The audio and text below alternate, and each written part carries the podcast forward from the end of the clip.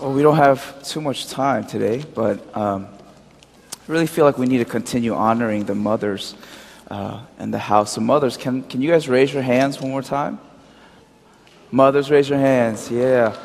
Uh, if you're sitting by a mother, uh, if you're sitting by a mother, let's just kind of come around them.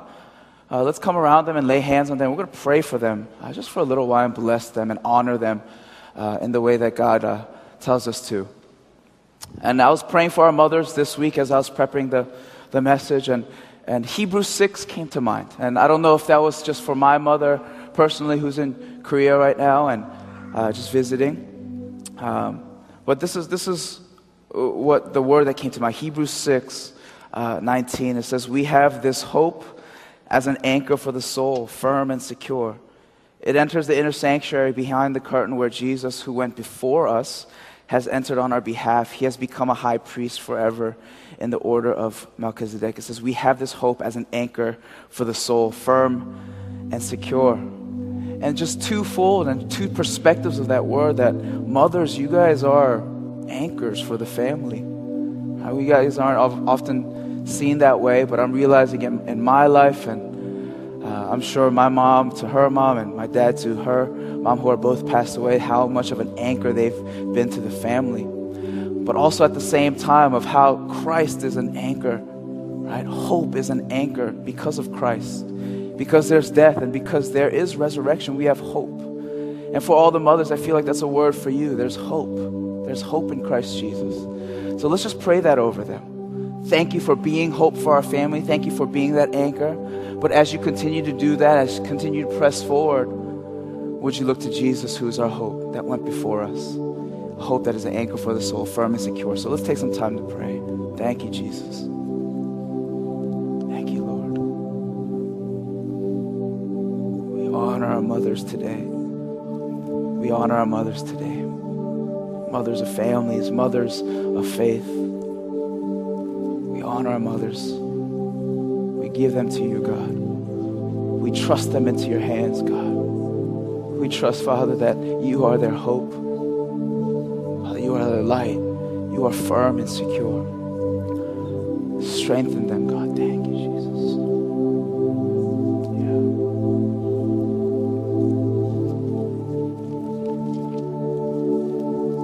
Lord, we praise you today because of our mothers. We praise you today because they've been amazing examples of, of compassion, of, of love, of kindness, of mercy, of strength,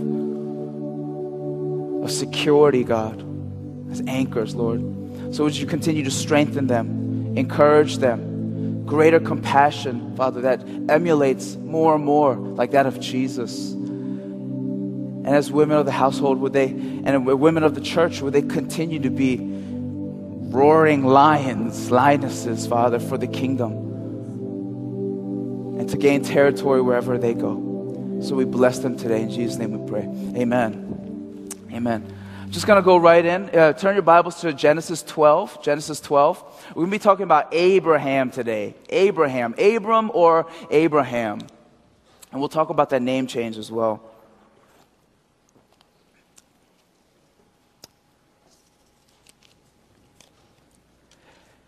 And I was thinking about Abraham. Uh, two words come to mind. And as we see in Scripture, in Hebrews 11 and Romans 4, we'll be talking about that as well, those as well. Uh, faith and righteousness. We know in Hebrews 11, we call, sometimes we call it the, the hall of faith or uh, just the, the heroines of, of faith in Scripture. And, and the author of Hebrews just goes down from person to person and talks about how they exemplified faith. Right? That's Hebrew 11 in a, in a nutshell. And Abraham, he actually gets like three, four paragraphs in that little, in that, in, the chapter, which is far more than anybody else. So, you know, if it's safe to assume that Abraham is probably known for his faith, right? And how faith ties into righteousness. And among other things, and we have the children's and VBS songs, Father Abraham had many sons, right, and daughters. Many sons and daughters had Father Abraham. I am one of them, and so are you. So let's go praise the Lord. Like left arm, right arm, and you start doing this thing. But faith and righteousness, right? And, and I thought about it for, for a moment, and you know, it, there's one of the crux, the, the crux of uh, today and the, the, the key verse of today in, in Genesis 12, and we're going to be looking at 12, 15, and I'm just going to go very briefly. I, I, want I want time to pray, so I won't be too long. Uh, but it's Genesis 12, 6, where it says, Abraham believed, or Abram at that point in time, believed and he credited to him as righteousness. God credited his belief to him as righteousness. So, my question is this Oftentimes, when we as believers, we know that there's sin, right? We're sinners, right? We all can kind of generally agree that we sin, all fall short of the glory of God, and only by His grace and His mercy and by the cross of Jesus Christ we're saved. So we have sin. We have sinned, right?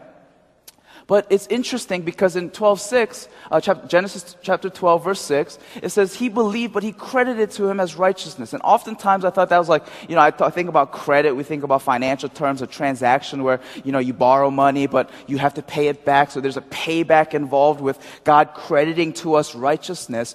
But then I thought for a moment, where else do we hear credited or counted to uh, in, in our lives? In movies, right? In the credits, right? So oftentimes when we, when we finish the movie, we often go, go away. We either turn off the DVD or we leave the theater. But the credits roll. And pretty much what that is, is whoever did this thing, they give them credit and their names are listed, right? They give them credit for something. So what I was kind of thinking about, I was like, man, so we believe, and instead of thinking of it as a financial transaction, maybe what God is intending that when we believe and when we put our faith in Him, He's really crediting or looking at us as righteous people. Right? Does that make sense? Right? Instead of looking at us as, as sinners, as people who are dirty and filthy in transgression, though we were, and but now we are redeemed by the blood of the Lamb, instead of being sinner and labeling us like uh, putting like a red S on our chest and saying, You are a sinner. He puts a big old R or clothes us in white and says, You are righteous. So when the people look at you, will credit you to righteousness. Right? So with all eyes closed, I, am I'm, I'm curious with that description and, and be honest with me. Like uh, with all eyes closed, I want to do like a little mini poll and be honest, be honest. And maybe I should have told the description after this, but all eyes closed, how many of you guys, when you think about your identity, you think of yourselves as a sinner? Okay. Okay, you can put your hands down. How about uh, as, as the righteous? Raise your hands. Well, okay. Thank you, thank you. Some of you guys didn't raise your hands, but that's okay. You're going to open your eyes. Um, that's interesting. It, uh, like, though, for those who have raised their hands, it was about five to one. Five, uh, actually, no, I can't do math. Ten to one. It was a lot more. So we uh, associate ourselves with our sin as opposed to the righteousness that was given to us. Isn't that interesting?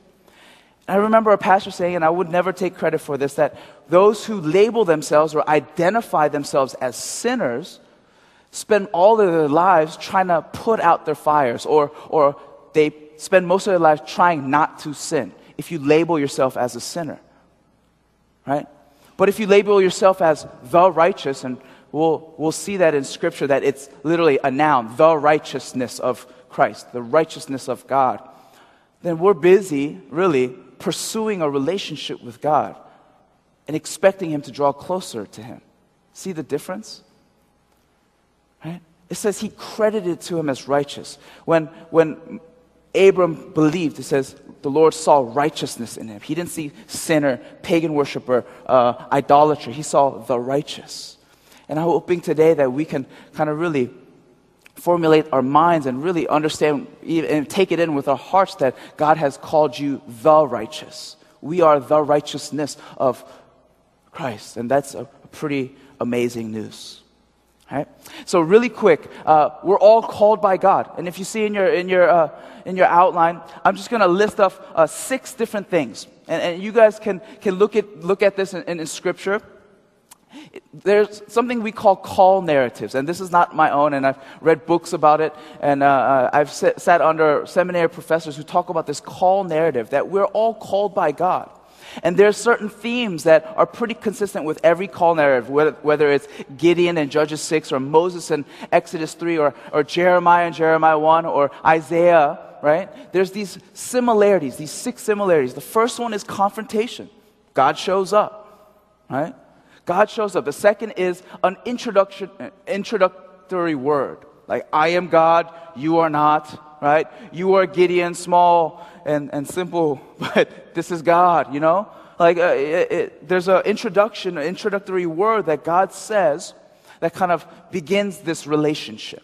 So God initiates this. So the confrontation and then an introductory word. And then there's a commission. Here's what I'm here for and what I'm calling you to do. A commission.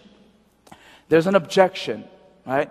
oh, I can't do this. And it's funny, if you look at uh, uh, this, the call narrative of Moses, he's like, God, just send somebody else. And can you imagine if, if he uh, sent somebody else? Like, we would be saying, like, the God of Abraham, Isaac, uh, Bob. you know, like, not, it's, it's interesting. Right? Moses, like, send somebody else. I can't do this. Right? There's an objection to the commission that God uh, has for us. There's a reassurance of God's promises I'll be with you. A reassurance from Moses with, hey, look at the staff. Look at who I am. Right? This is what I can do. Right? And finally, a sign. A sign that God will be with you a sign that He will take care of you, a sign that God will provide. And I feel like we all go through when we're called by God. And oftentimes when we think about calling, it's along the lines of, I'm called to do this, I'm called to be that. But I feel every believer is called into the presence of God to be a son or daughter. Right? There's a calling process. And I feel like we all go through this. And we'll see some of those similarities. And I'm not going to point out each one to, to Abraham, but as you guys think about it and as, as you study uh, the different characters that we're going to go through for the next few weeks, I challenge you to think of like these call narratives. And I think that's one of the reasons why we want to go through the, the heroes of the Bible, just so that we can see just the interaction with God and how they were challenged and how they fell. And, you know, we could take courage that, hey, they have crises of faith as well, right? So we're called to do likewise. We can have crises of faith. It's okay to, to struggle, but God still will use the broken to exalt himself and to glorify himself. Amen? All right? So let me just go straight into Genesis 12. Oh my gosh, my intro is like 20 minutes. All right, let's, let's do this. All right. The Lord has said to Abram, Leave your country, your people, and your father's household, and go to the land I will show you. I will make you into a great nation, and I will bless you. I will make your name great, and you will be a blessing. I will bless those who bless you, and whoever curses you, I will curse, and all peoples on earth will be blessed through you. Right? So a little bit background info. It says in, in earlier in chapter 11 that uh, Terah, in, in, verse 27 of chapter 11, became the father of Abram, Nahor, and Haran, and Haran became the father of Lot. And we see this, this history of, of, of their family lineage, right? And we find out that they're were in the Ur. They were in Ur of the Chaldeans. That's modern day Iraq, right? And that's kind of like in the Mesopotamian, if you kind of were to take a paintbrush from the Great Sea and going east, that's kind of like the Mesopotamia, ancient Mesopotamia. And they were in that. And a lot of times, or majority, people worshiped many, many different gods. So we can't assume, and it doesn't say that uh, Abram was a, a pagan worshiper by any means, but in the Ur of the Chaldean, in Ur, it's safe to assume that a lot of people who lived there were worshiping moon gods and sun gods and the like, that I'm sure you've heard about, right? And then oftentimes, even in Israel, when they were in in ca- uh, captured in, in Egypt, they didn't just worship God. There was a lot of other influences as well. Uh, but that's another story. So there's different influences in culture and religion at that time, right? So we can't really assume that, that Abram is a God fearing man. He probably knew of God because if he's really coming from the lineage of Noah, as we see earlier in chapter 10, right? And oftentimes, like, the families would, would talk and tell stories about who God is, but more and more as different cultures and nations and, and people came in and influenced these people, other gods came in as well. So it's very important to, to know. Right? We also see that in verse 4 says, So Abram left as the Lord had told him, and Lot went with him. Abram was 75 years old when he set out from Haran. He took his wife Sarai, his nephew Lot, all the possessions they had accumulated, and the people they had acquired in Haran. So he's a pretty well off guy as well. Okay? So, what would as if we are assuming that he's a pagan worshiper and there's other gods involved in his life, what about God would, as he heard from him, as he heard, I will make you into a great nation, I will bless you, so on and so forth, what would compel Abram to leave, what does it say? Your country, right? Your people and your father's household, everything that you're comfortable with, everything that you're used to, everything that you've been taught, and go to the land that I will show you. We see also later that in 7, the Lord appeared to Abram. And that's one of the biggest things. The other gods never appeared to people. But it says our God is a God who appears to his people. And it says that twice. So Abram, he built an altar there to the Lord who had appeared to him. And we know if there's repetition in Scripture, it's pretty important. So Abram took notice that God appeared to him. That was something very, very different about this God who actually came to Abram and spoke to him, as opposed to all the moon gods and the, the, the sun gods and all the different deities at that time. But this God appeared to Abram and spoke to him. How many of the things that we consider dear and near to our hearts come to you and speak to you and say that I will bless you, I will make your name great? Nobody.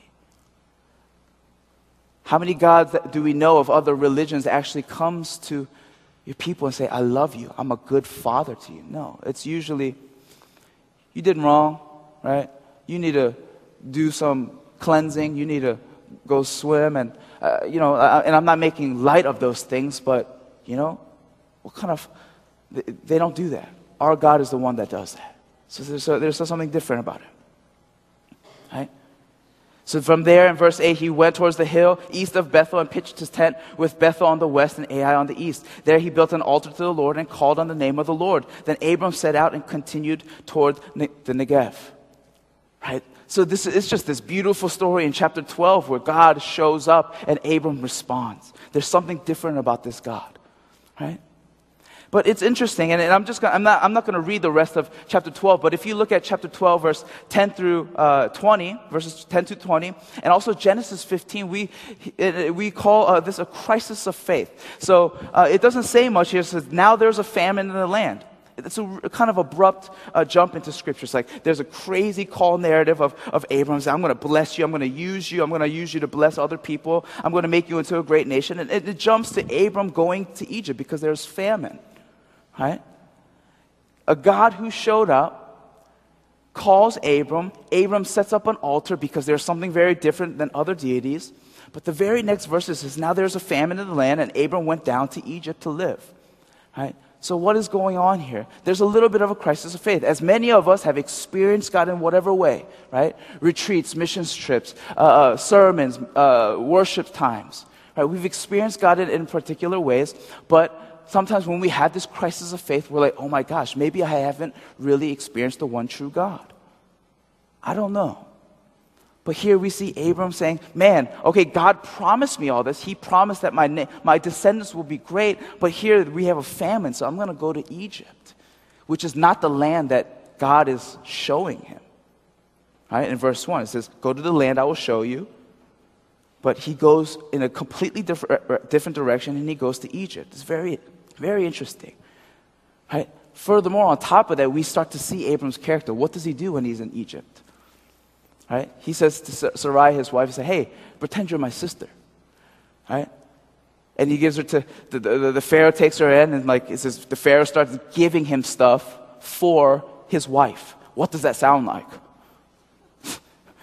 Sounds like prostitution to me, right? He, he, this is Abram, right? The one, Father Abraham have many sons and daughters. So he goes, Here you go, pretend you're my sister so that Pharaoh can take you in, that I can get stuff right? It's pretty much what the transaction was, right? But it's interesting because we know that that's not God's plan, because what, what does he do? He inflicts some disease. Pharaoh goes, What did you do to me? Get out. And Abram starts going back to where God originally calls him. Interesting. Right? And it's not a verbal objection, objection on Abram's part, but he has a crisis of faith. He's like, Oh, I've experienced God and he's spoken to me, but he's not that. Uh, uh, he doesn't really relate to me. He doesn't make that much sense. He's not that important to me just yet. Right? Genesis chapter 15. And we always have to remember the covenant, the promise that God made to Abram. He says, I will make your name great. I will bless you. I will increase your descendants as numerous as stars and the sand and seashore. You guys remember that in Scripture? Right? That's the promise of God. Right? The promise of God to Abram was, I will make your descendants numerous. Okay? But this is what happens in chapter 15.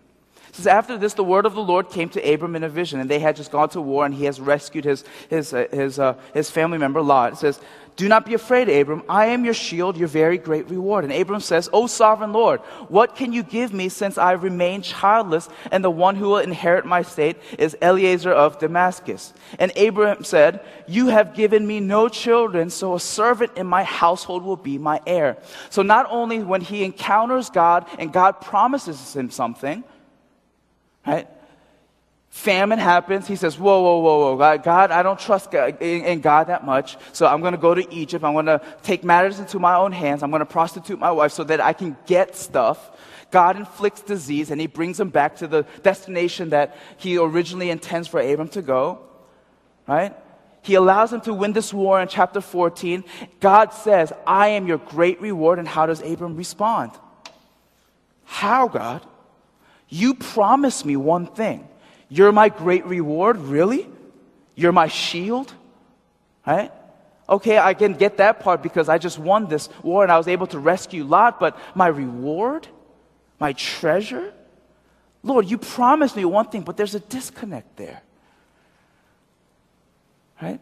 There's a promise over my life. God, you said one thing about me. I've heard something in, in, through uh, different prophetic words or, or, sermons or worship sessions where, God, I really believe that you spoke to me through script, scripture even. But God, there's something doesn't add up. He's having another crisis of faith here.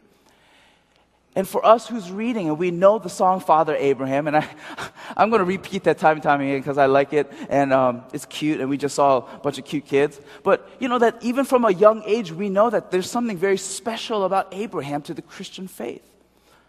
But here we have Abram having crises of faith. But you know what? As we go into this scripture, as we look at this, and, and I, want, I would encourage and challenge you to look at the scripture on your own time, but we see the faithfulness time and time again. This whole idea of God blessing him in, in, in terms of in, in his, his, uh, uh, his descendants being as numerous as stars and stars in the sky and sands in the seashore, he says that actually five times. And one of those, he says that he's going to bless his, not Isaac, but the other guy. Right? But still, the blessing is still for the other guy as well. So he repeats that to Abram five times. So, what that shows me is that though great hero of faith like Abraham, right, though he has crisis of faith, it encourages me not because he's a cool guy and he uh, messed up and he turned away from the Lord time and time again, but encourages me because despite that, God still used him, that God is faithful. Does that encourage anybody today? That God still loves, God still fathers, God still works with broken, messed up people.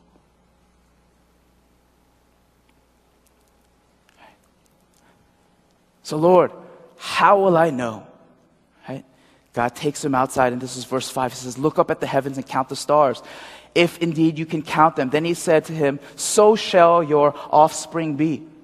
Abraham believed the Lord and he credited to him as righteousness. We talked about that earlier, but let's just underline that and we're going to come back to that time and time again. He also said to him, I am the Lord who brought you out of the Ur of the Chaldeans to give you this land to take possession of it.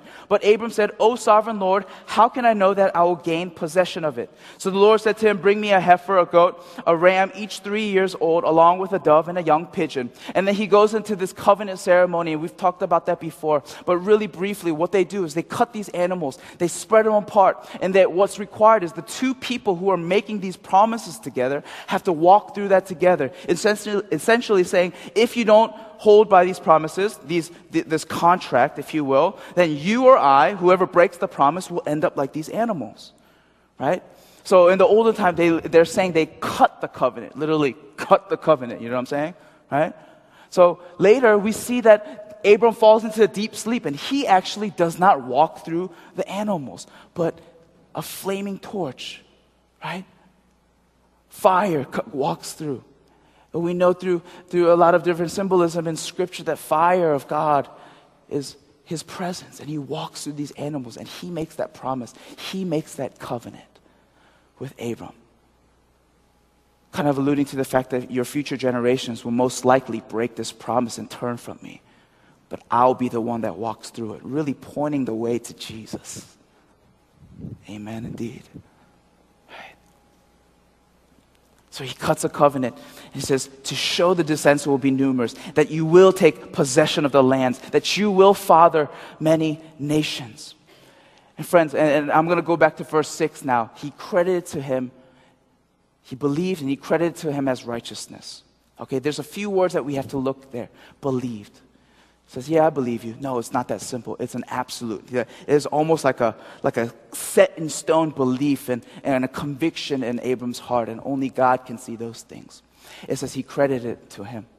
He credited to him as righteousness. And righteousness, all it means is being right with God. Right?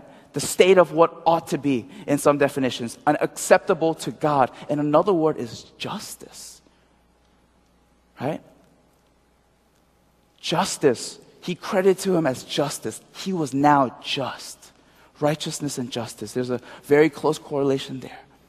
And we know that word because when we talk about how Christ died for us, he justified us, right? He allowed, he made us righteous.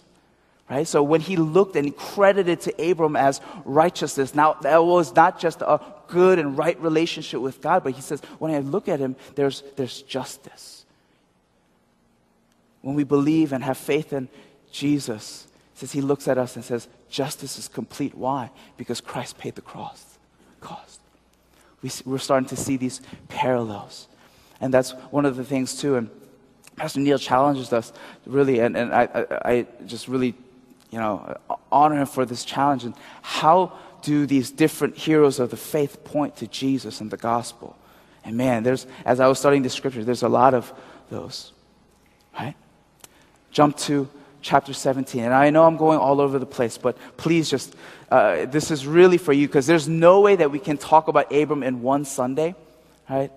And my, my hope is that you guys will open your scriptures and, and as I'm preaching these things and you'll see kind of everything that Abram went through in detail. It's pretty fascinating. In chapter 17, we have the covenant of circumcision. It says, When Abram was 99 years old, the Lord appeared to him and said, I am God Almighty, walk before me and be blameless. I will confirm my covenant between me and you and will greatly increase your numbers. Abram fell face down, often a sign of worship, just bowing down before God. And God said, said to him, As for me, this is my covenant with you. You will be the father of many nations. Once again, that re- repetition. Uh, you will be father of many nations. No longer will you be called Abram. Your name will be Abraham, for I have made you a father of many nations. Under that, we're going to go right back to that. God essentially changes the identity of Abram to Abraham. I'll explain that towards the end. I will make you very fruitful. I will make nations of you, and kings will come from you. I will establish my covenant as an everlasting covenant between me and you, and your descendants after you for the generations to come. And this is just the covenant of circumcision. Circumcision, right? Cuts the foreskin off all the males, and even those who are coming as foreigners into the family. Cuts off the foreskin, that it's a permanent change, saying that we physically are now part of the people of God, right? So it's not going to grow back, right? So therefore, it's saying, you know, as God was faithful, right? As God really allowed us to physically embody who He is and who we are to Him, right? We know that He's not going to go back on His promise as, right? So the covenant of circumcision, you are my people, I am your God. So think about it for a second. So just to recap really quickly, God shows up to Abram, gives him a great promise. Abram, crisis of faith, not once, twice. Right? God says, I'm still going to use it. And he keeps on promising that your descendants will be numerous as stars in the sky and sands in the seashore.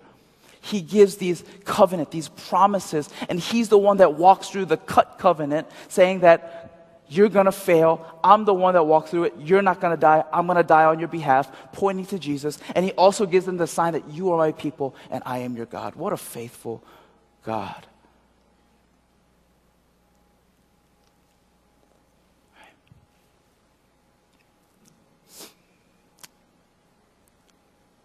Skip over Genesis 22, and I'm jumping around. I know, I'm sorry, but you go to Genesis 22, and these are some of the highlights in Abram's life.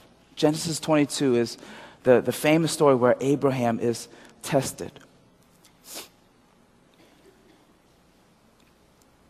So he took him uh, with his two servants and his son Isaac, and the son is asking him, Father, where's the sacrifice? And Abraham says, God's going to provide. And he binds him up and, and is ready to kill him, but God says, No, stop. Right? And that's very interesting to me. And we know that, we know that story where Abraham was supposedly tested by God, right? The one thing that God gave him was the one desire that Abraham wanted. He didn't care about anything else.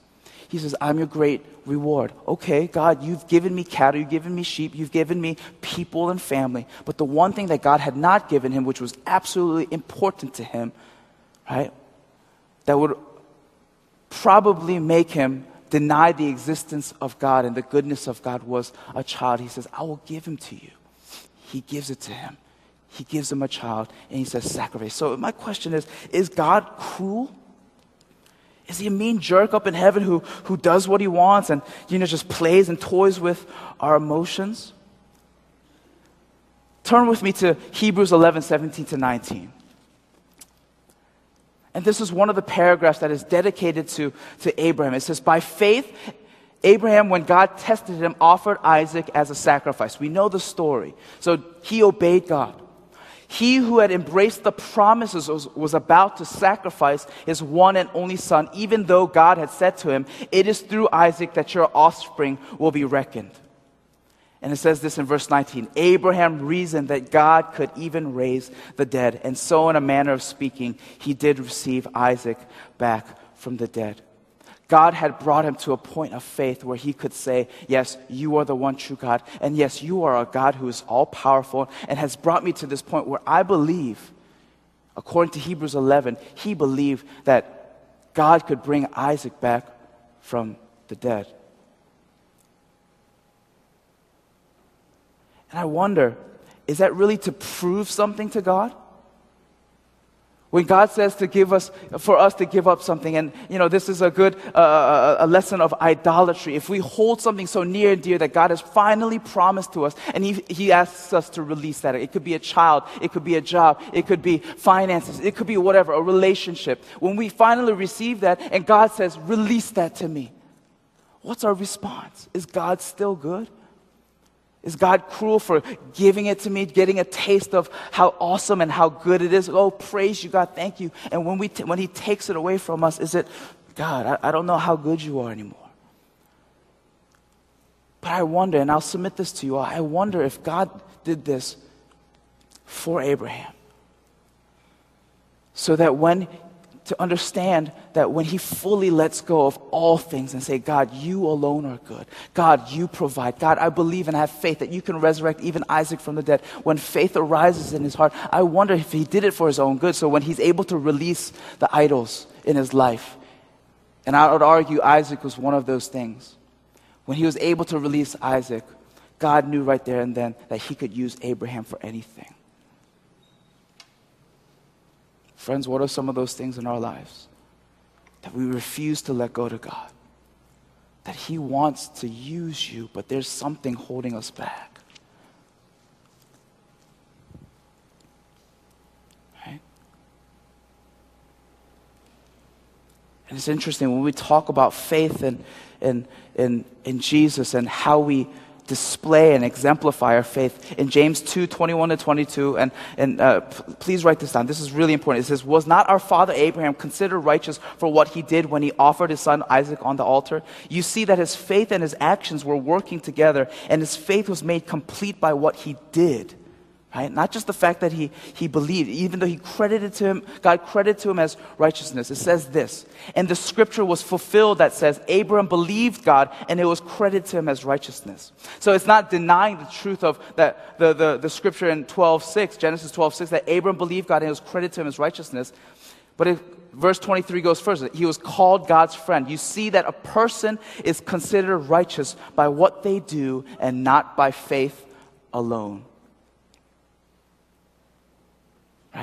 So he fulfilled that says, that statement, Abraham believed God and it was credited to him as righteousness. He completed his faith when Abraham finally gave up everything to the Lord. Right? And I believe that God brings us into just series of life and, and journeys of life where, where He allows us and He gives us the decisions like, okay, you have faith in me. You know that Jesus Christ died and He's your Savior and Lord. Okay, you say that, you've confessed that. I believe you. I credit you as righteousness. But he, I believe there's seasons in our lives where He completes that faith when we actually put our words to action, which is what Abraham did.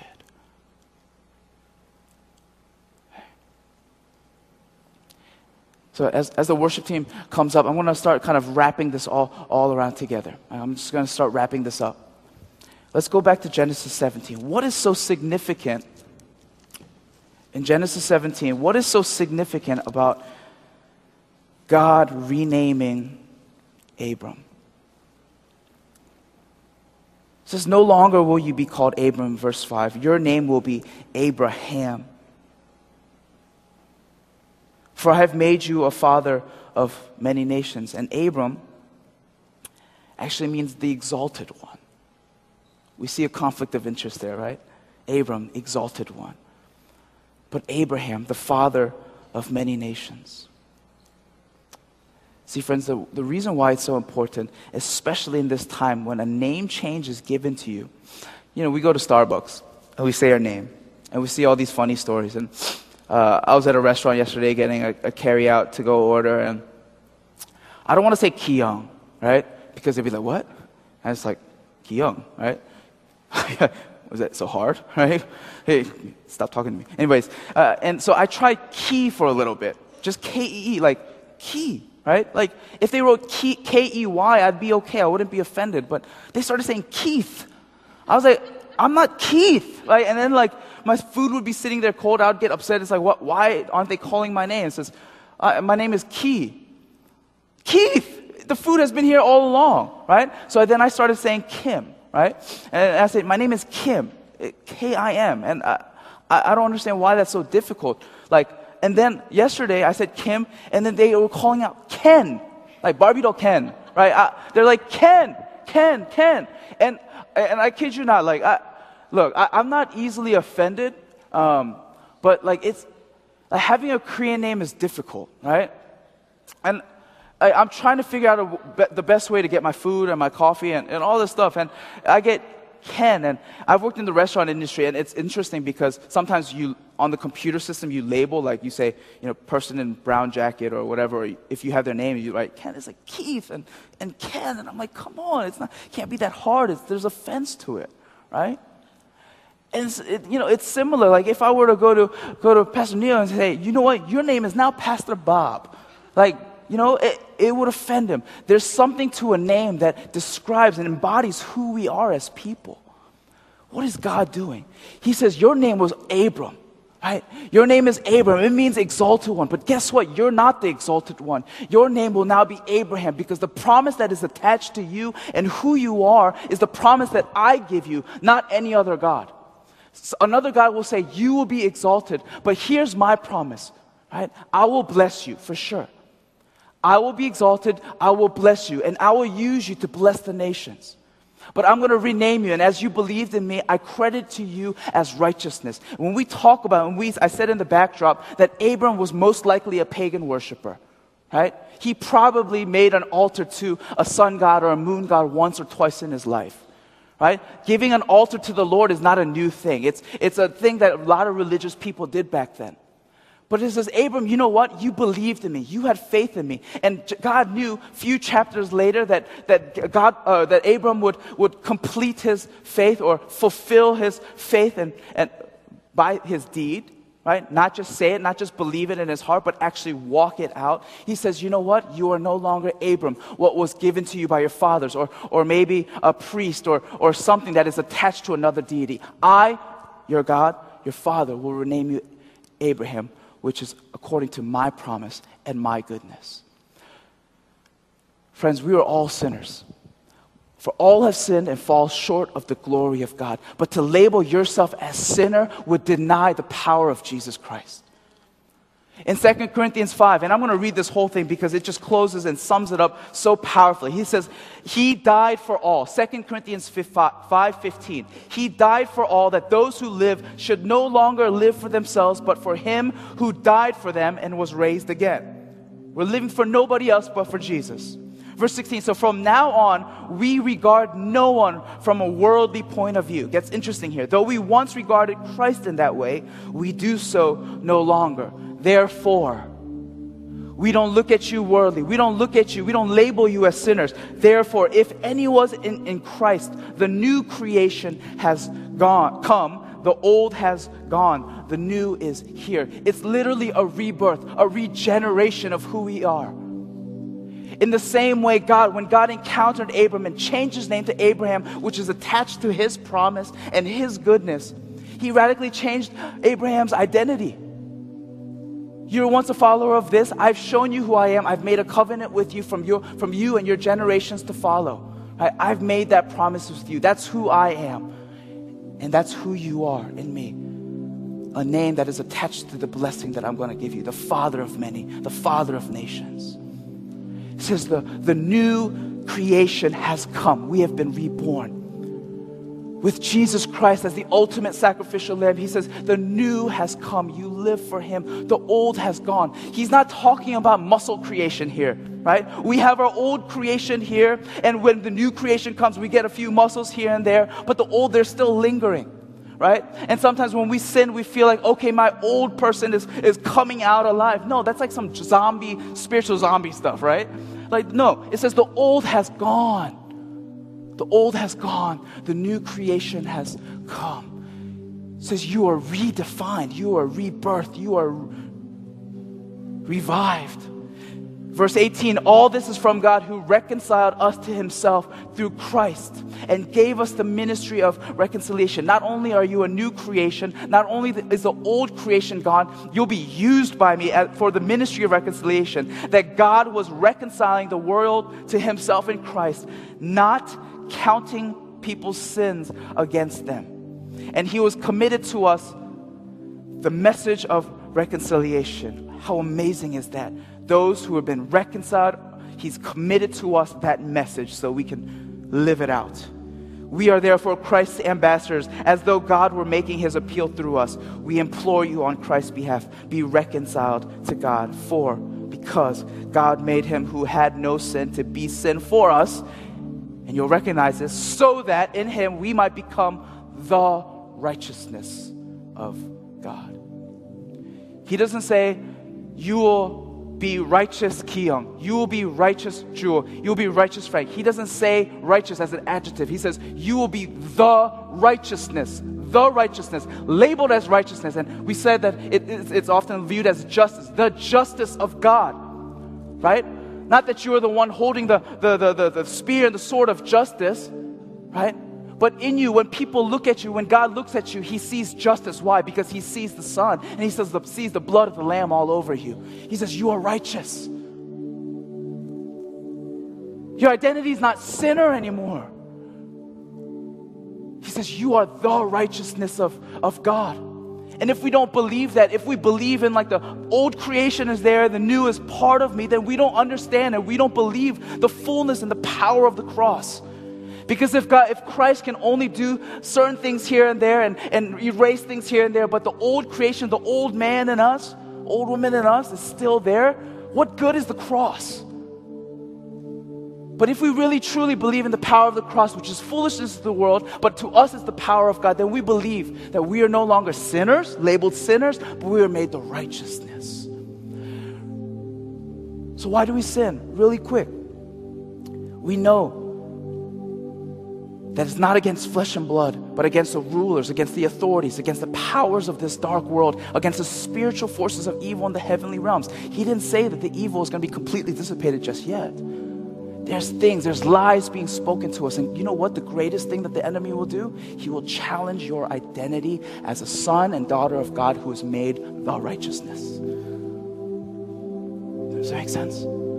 He will say, No, you're the old self right now. Oh, this reminds me of the old self. No, I'm the righteousness of God. I may have fallen, but the Christ, but the blood of Christ is over me. I am the righteousness. I will no longer be labeled as sinner.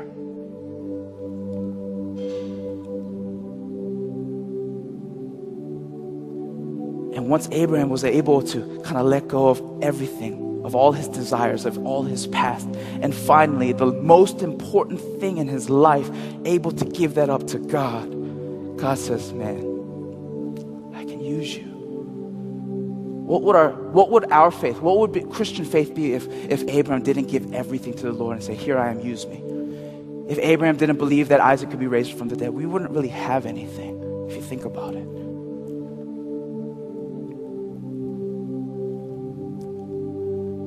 Another angle.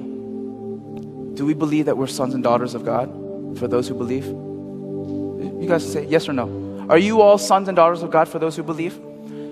Right? Parents, mothers, Mother's Day. Do you look at your kid and say, Sometimes you're not my child? no. We're called sons and daughters of God because of what Christ did for us. We are made the righteousness. If we call and label ourselves sinners, we're saying, God, you're like, uh, you're not my son today. Tomorrow, maybe, when you're better. Right? No. He says, You're my son. You're my daughter. The blood of Christ is over you. You are the righteousness. If you don't believe that, you're not my son or daughter. Because I don't change my mind depending on who you are. You're my son and daughter because of the righteousness that's on you because of Christ Jesus. You are the righteousness.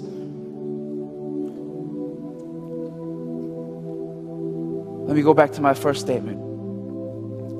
Friends, if we feel like we're identified and we're going to start praying and we, don't, we have to sing a song, but just, we just got to come before the Lord. If we say, God, I'm a sinner, we will be so busy trying not to sin and figuring out where in our lives we messed up and how can we fix it. But if we label ourselves the righteousness of God, We'll be busy pursuing a relationship with the Lord. We'll be busy figuring out how we can most glorify Him by being who we are. And He'll be busy releasing us into what He's called us to do because we've embodied who we are as sons and daughters.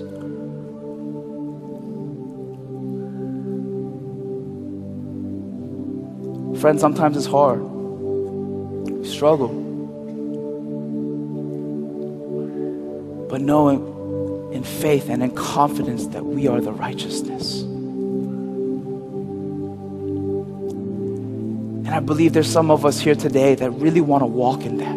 We've spent so much time and we spent so much time walking as if we are sinners, trying to put out fires and, and, and, and not sin. And I don't know, maybe there's a few of us who've actually felt that weight it's like we've been for so long called, man, there's something messed up about you. This is uh, why this has happened to you because of your sin. I don't know. No. Right? Maybe you guys have that burden, but be free. Be free at knowing that you are the righteousness of God. You are the righteousness.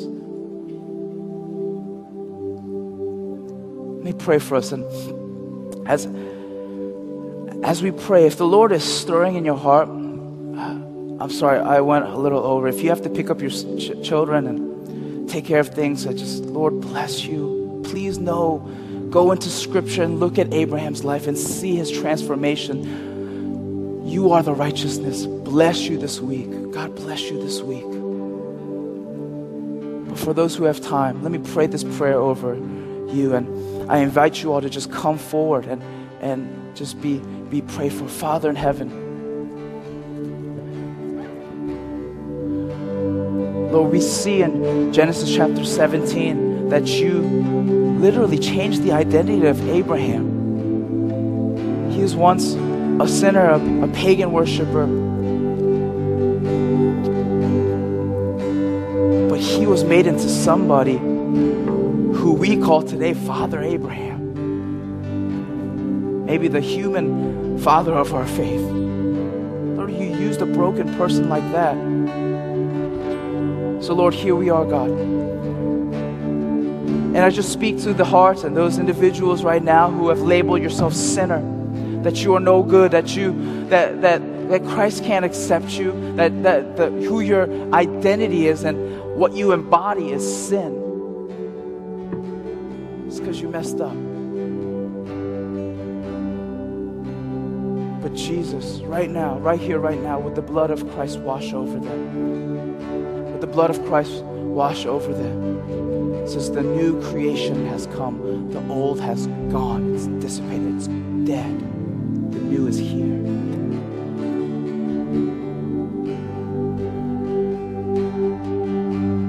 All eyes closed, if you guys feel like you had this weight of sin, just just this weight of sin, and you've labeled yourself as sinner as opposed to the righteousness, and that's really had a had a had a burden on you. Can I just get a raise of hands? I, just a raise of hands across the room.